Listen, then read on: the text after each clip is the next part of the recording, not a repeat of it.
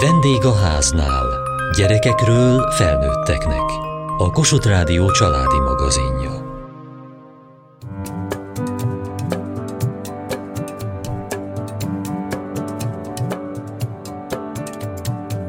Tervezés, rugalmasság és önismeret a vállalkozások eredményességének alapkövei. Sok szülő munkahelyet vagy akár hivatást is vált a gyermekek érkezése után. Több és rugalmasabban beosztható időre vágynak, s jó lenne persze megélni is a vágyott színvonalon. Ám nem elég csak a tudás és a felkészültség. Hogy miktől válik működővé egy vállalkozás, erre segít rálátni Máté Brigitta tanácsadó.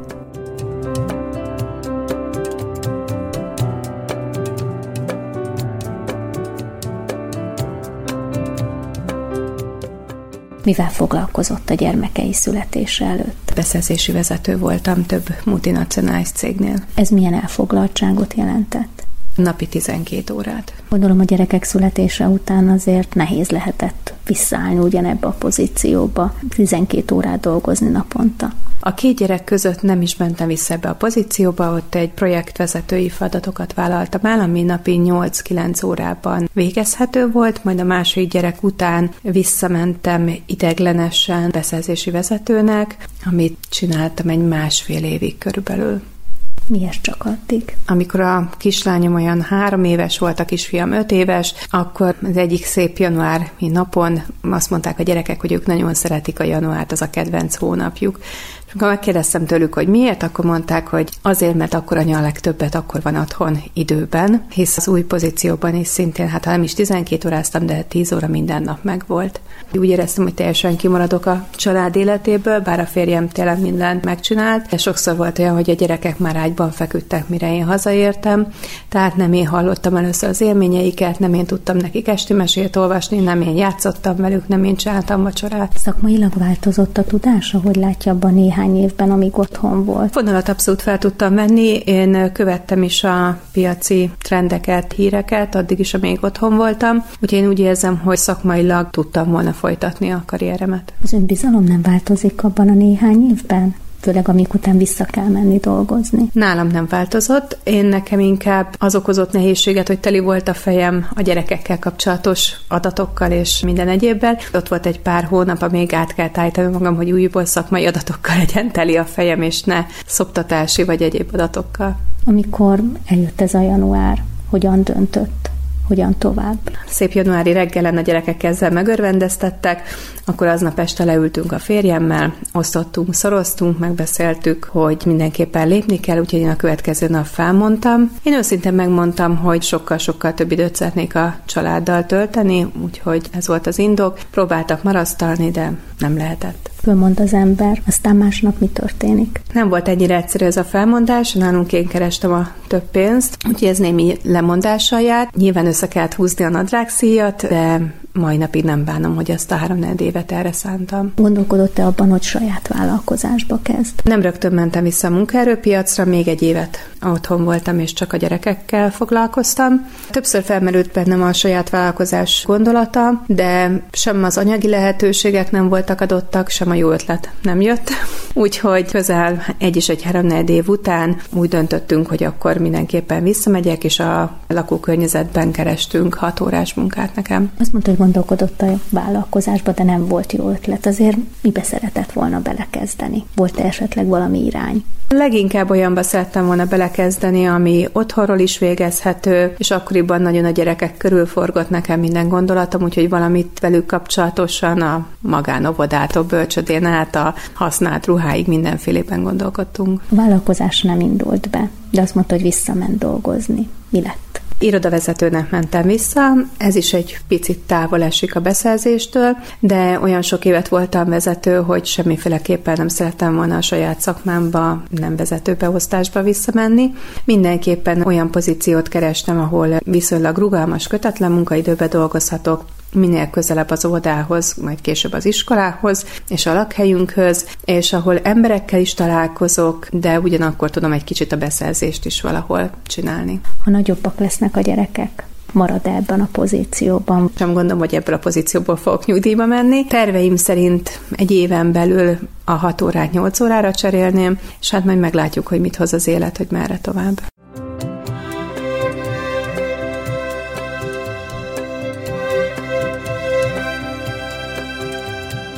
Vállalkozásomat a kisfiam születése után kezdtem, és ez egy abszolút uh, szerelemvállalkozás volt, tehát a lendület vitt meg a lelkesedés, és rájöttem, hogy ez egy idő után nem működik, tehát muszáj valamilyen stratégia mentén haladni, külső szemmel ránézni a vállalkozásra. Teljes profilváltás volt a gyerekek után, vagy a szakmájában maradt? Is, is. Én a turizmusban dolgoztam közel 15 évig, és ugyanabban a formában már nem tudtam két gyerekkel visszamenni. És ezért kerestem valami a turizmushoz kapcsolódó, de azért rugalmasabb és a gyerekes léttel jobban összeegyeztethető munkát, és így indítottam egy webáruházat utazóknak. Ez sokáig érlelődött a fejében, vagy egyszer csak kipattant a szikra, hogy ez lesz az, vagy figyelte azért, amíg otthon volt a gyerekekkel, hogy milyen mozgás van nagyon sok külföldi blogot olvastam, hogy egy kicsit az utazás hiányát pótoljam, és így láttam azt, hogy nagyon sok olyan termék készül, ami kimondottan az utazóknak szól, és akkor úgy gondoltam, hogy, hogy akkor itthon ezek a termékek még nem ismertek, nem elérhetőek, akkor majd, majd én elhozom az utazóknak. Mi volt ez a pont, amikor úgy érezte, hogy jó lenne, ha erre valaki mm. ránézne? Abszolút megérzések alapján mentem, és nem, nem is igazán voltam tisztában azzal, hogy, hogy egy vállalkozás működtetéséhez milyen stratégiákra van szükség, vagy milyen terveket kell készíteni előre. Volt egy körülbelüli elképzelés a fejemben, hogy mi, mit szeretnék elérni, és ahogyan voltak már a, a gondok, tehát hogy milyen eszközöket vehetek igénybe, vagy milyen csatornákon keresztül érhetem el a, a vásárlókat, vásárlókat, illetve hát hogyan tudok egy folyamatos bevételt, mert hát nagyon, nagyon hektikus volt. És mi segített? Külső szemmel rávilágítani arra, amit én belülről egész másképp láttam tehát megmutatta, hogy milyen lehetőségeim van, lehet videókat készíteni, amik azóta se készültek el, mert még mindig nem a komfortzónámat nem sikerült átlépni. Azt mondja, hogy nem sikerült a komfortzónát átlépni, tehát van olyan terület, ami könnyedén megy, és van, ami pedig évek óta akadozik, várat magára. Mi az, ami ott gátolja? Egyrészt egy nagyon introvertált személyiség vagyok, tehát ez a megmutassam magam, ez nehéz, sokkal egyszerűbb megírni egy hírlevelet, vagy írni egy blogot, tehát valahol a háttérben maradni, és nagyon nehéz akár kamera előtt, vagy, vagy színpadon emberek előtt beszélni. Szükség lenne erre? Egyre inkább érzem, hogy igen a személyes kötődés az, az sokat segítene. Talán egyszer eljön az a pont, hogy lesz bátorságom kilépni.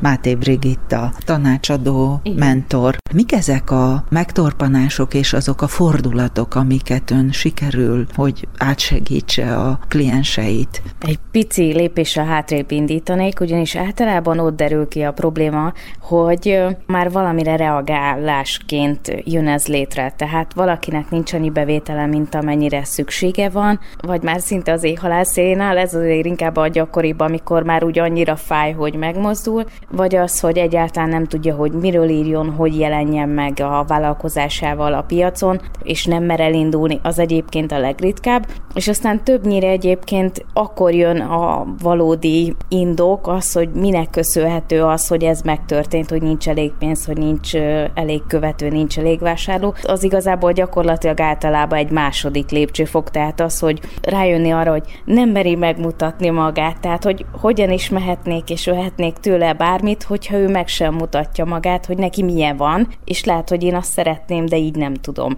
A másik pedig, hogy általában ami nagyon-nagyon hiányzik, az a, a rendszeresség. Tehát, hogy egyszer van kedvem, egyszer nincs kedvem, egyszer a, a gyerkőc esetleg sír, és akkor nem csinálom meg mondjuk két órával később, vagy a hétvégémen, akkor ugye ez is hozzájárul. A körülmények, most ugye akár az előbb említett az, hogy van egy gyerkőc, és akkor nem dolgozunk, és persze, amit a legtöbben mondanak, az pedig az, hogy van van-e önbizalma, van-e benne hit abban, hogy egyáltalán képes rá, hogy megcsinálja, és sokkal nagyobb visszatartó szerintem ez, mindazt a problémával is kell foglalkozni, hogy hogy lesz több bevétel mondjuk, de hát ennek egyébként a 99%-ában az is ott van, hogy húha, akkor itt most le is álltam, legörcsöltem, mert a gyerek, mert én, mert és nem merem megmutatni, és így tovább, és így tovább. Tehát, hogy ez innen indul valójában.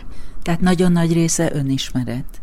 Én azt gondolom, hogy gyakorlatilag minden kérdésnek az alapja az önismeret, akkor is, ha vállalkozók vagyunk, meg egyébként a civil életben is, és számomra ez nagyon-nagyon fontos, hogy mindig foglalkozzak azzal, aki hozzám jön, hiszen nem is tudom, nem is tudnám kimozdítani abból az adott szituációból vagy helyzetből, ha nem tudnám, hogy mondjuk miért fogott neki vállalkozni. Illetve azt, hogy ő milyen körülmények közül jött, azt használja kifogásnak, vagy épp erőre használja, mind a két irány ott van, tehát nem csak az, hogy megreket, hanem az is, hogy esetleg éppen lendületet ad neki az adott körülménykörnyezet.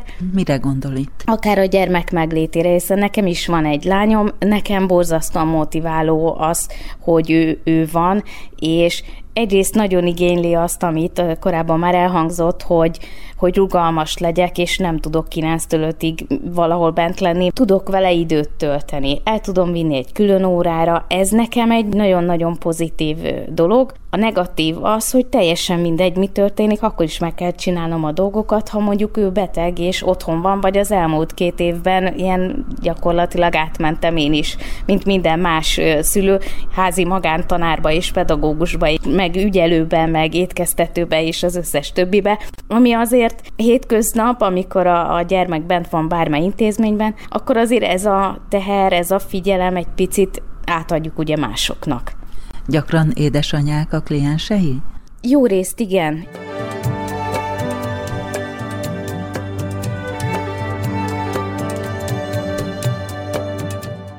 És azt jól számította-e, hogy ez könnyebb lesz a két gyermek mellett? Rugalmasabb mindenképpen, tehát nem vagyok a 9-től 5-ig munkarendbe kötve, akár éjszaka is tudok dolgozni, tehát ebből a szempontból igen. Az is egy segítség volt itt, a, ha az elmúlt két évet nézzük, hogy nagyon sokat voltak otthon a gyerekek, tehát nem volt egy munkáltató, aki rossz néven vette azt, hogy ugye nem járok be dolgozni. Úgyhogy e, ebből a szempontból igen. És az a vágy vagy elképzelés, hogy ebből majd meg is fog élni, az azért azért sikerül, az megy?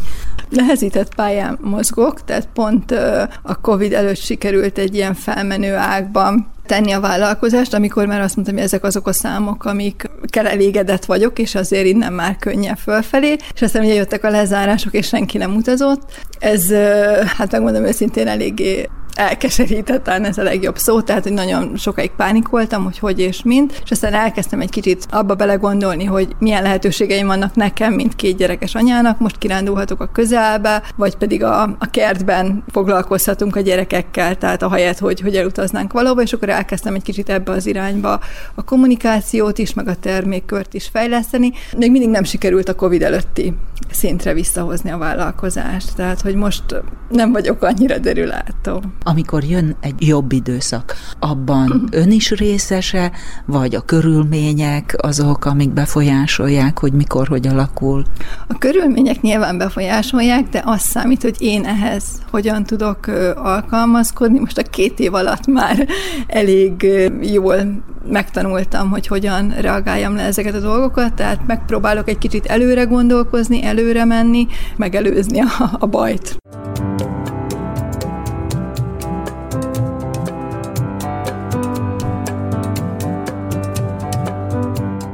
A másik az, amikor sokkal erősebbek az ő saját belső blokkjai annál, hogy ő megmozduljon a vállalkozás irányába, ilyenkor pedig ugye már inkább azt kell mondani, hogy egy vállalkozói mentor vagy tanácsadó mellé kell egy önismereti szakértő, akár egy kócs, akár egy pszichológus, attól függően, hogy éppen ő hogy van, aki ebből kimozdítja, és akár együtt párhuzamosan csinálják, én mondjuk ezt nem tudnám egyszerre a kettőt ennyire mélyen csinálni, amikor nagyon mélyek a, az önismereti hiányok és blokkok. És mik azok a hiedelmek, amik ott csengenek bennük, és amiket próbál visszajelezni, vagy föltárni, szembesíteni vele, és akkor esetleg tudatos lesz, vagy akár túl is lehet lépni ezeken? Ú, nem tudom mennyi az idő erre, de hogy én azt gondolom, hogy teljesen igaz az, amit rólunk mondanak, így magyarokról, mi rendkívül kreatívak vagyunk, tehát én látatlanban mindenkinek megítélem a mesterdiplomát kifogásokból és hiedelmekből. Azért van persze egy pár, ami nagyon gyakori. Legtöbbször az anyám ezt mondta, pont, pont, pont, az apám ezt mondta, pont, pont, pont.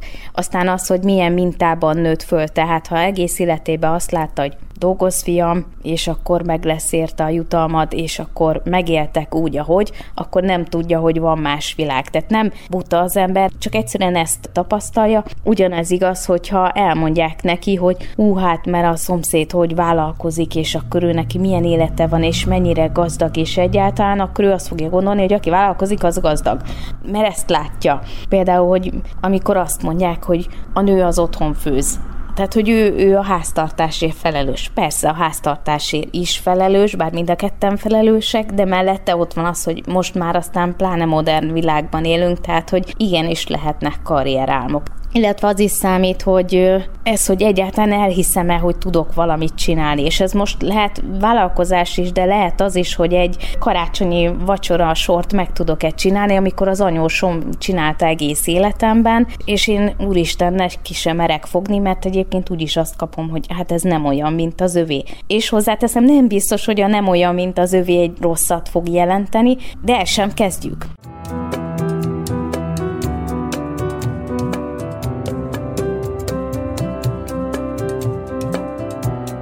Én két és fél évig jártam egy coaching csoportba, aminek ugyan az időgazdálkodás lett volna a fő célja, de kiderült, hogy az időgazdálkodás az legtöbbször azon csúszik el, hogy az önbizalom meg az önértékelés nincs rendben, és akkor ezért van az, hogy bizonyos feladatokat halogatunk, vagy nem tudjuk, és akkor itt bejönnek ezek a hiedelmek is, és két és fél év alatt jutottam el arra a pontra, hogy már nem, a, nem tudom volt a válaszom a legtöbb kérdésre, hanem felmertem vállalni a véleményemet, mertem vállalni a saját gondolataimat, tehát elmertem hinni azt, amit én gondolok, az nem rossz. Lehet, hogy más, de nem feltétlenül rossz. És ha én ezt elmondom, tehát, hogy nem fognak emiatt megítélni vagy elítélni. És ez a két és fél év kellett ahhoz igazából, hogy a vállalkozást el is elindítsam. És itt megint az önértékelés, hogy, hogy nem, nem tudja az, hiába, tehát, hogy hallom, hogy jó, amit csinálok, de nem tudom még mindig elhinni, hogy valóban jó az, amit csinálok. És mi kellene hozzá? Most már másfél év egyéni pszichoterápia van a hátam mögött, és egyre közelebb érzem azt a pontot, hogy meg tudom nyomni azt a gombot. Tehát mert elhiszem, hogy meg tudom nyomni azt a gombot. Most már csak meg kell csinálni.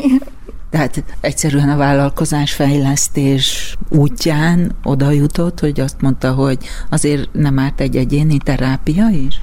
Igazából ott kellett volna kezdeni az egyéni terápiával, mert az egy dolog, hogy az embernek van egy álma, mondjuk el is kezdi megvalósítani, de azok a hiedelmek, amik akár a gyerekkorból, akár egy párkapcsolatból beépülnek, azok óriási akadályt jelentenek a vállalkozás fejlődése szempontjából.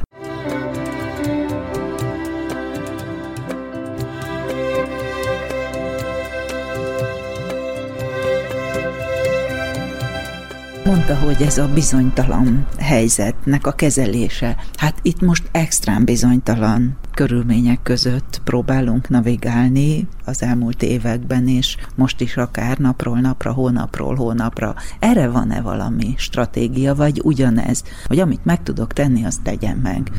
Azt gondolom, hogy igen, tehát hogy ez, a, ez az egyik legfontosabb, hogy tegyük meg, amit tudunk. A másik pedig az, hogy alkalmazkodva ugye a jelen helyzethez, hogy mi az, amit meg tudunk tenni. Az ugye megint egy önismereti kérdés, és megint ide visszajukadunk, hogy az adott megváltozott helyzetben mi az, ami meg tudok tenni, úgy, hogy felmérem azt, hogy az én megtehető dolgaim közül mi változik. Ugye, ha azt nézem, hogy én egy szülős anyukaként jövök segíteni vállalkozó anyukáknak, akkor akkor ők a, abban a helyzetben mit tudnak tenni, mert hogy egyébként egyszülős édesanyjaként én is segítek a, a így az egyszülős központban havi rendszerességgel, és pont ezt látom egyébként az egyik legfontosabb problémának vagy megoldandónak, hogy a tervezés hogyan jön össze a vállalkozói önbizalommal, és ezt hogyan lehet tovább léptetni ő mit tud tenni azzal együtt, hogy egyébként egy telefonon nézi az öt gyerek és mindiskolás korú a házit, és azt osztják be, és még amellett kell vállalkozni,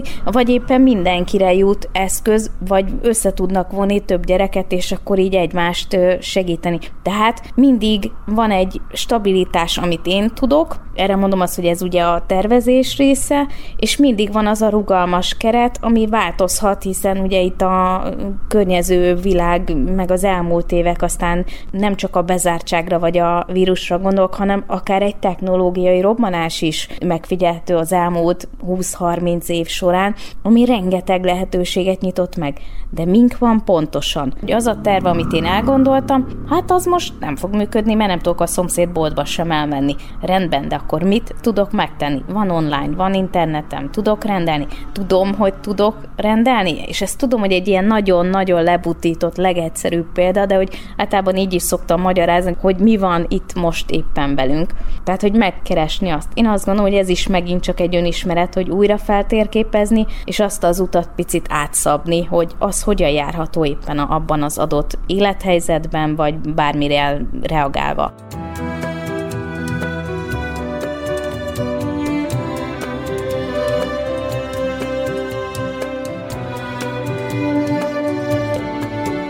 Mai adásunkban a vállalkozások sikeressége és az önismeret összefüggéseiről beszélgettünk. Kövessék műsorunkat podcaston, vagy keressék adásainkat a mediaclick.hu internetes oldalon. Várjuk leveleiket a vendégháznál kukac mtva.hu e-mail címen. Műsorunk témáiról a Kossuth Rádió Facebook oldalán is olvashatnak. Elhangzott a vendégháznál. A riporter Juhász Tímea a szerkesztő riporter Szendrei Edit, a gyártásvezető Mali Andrea, a felelős szerkesztő Hegyesi Gabriella.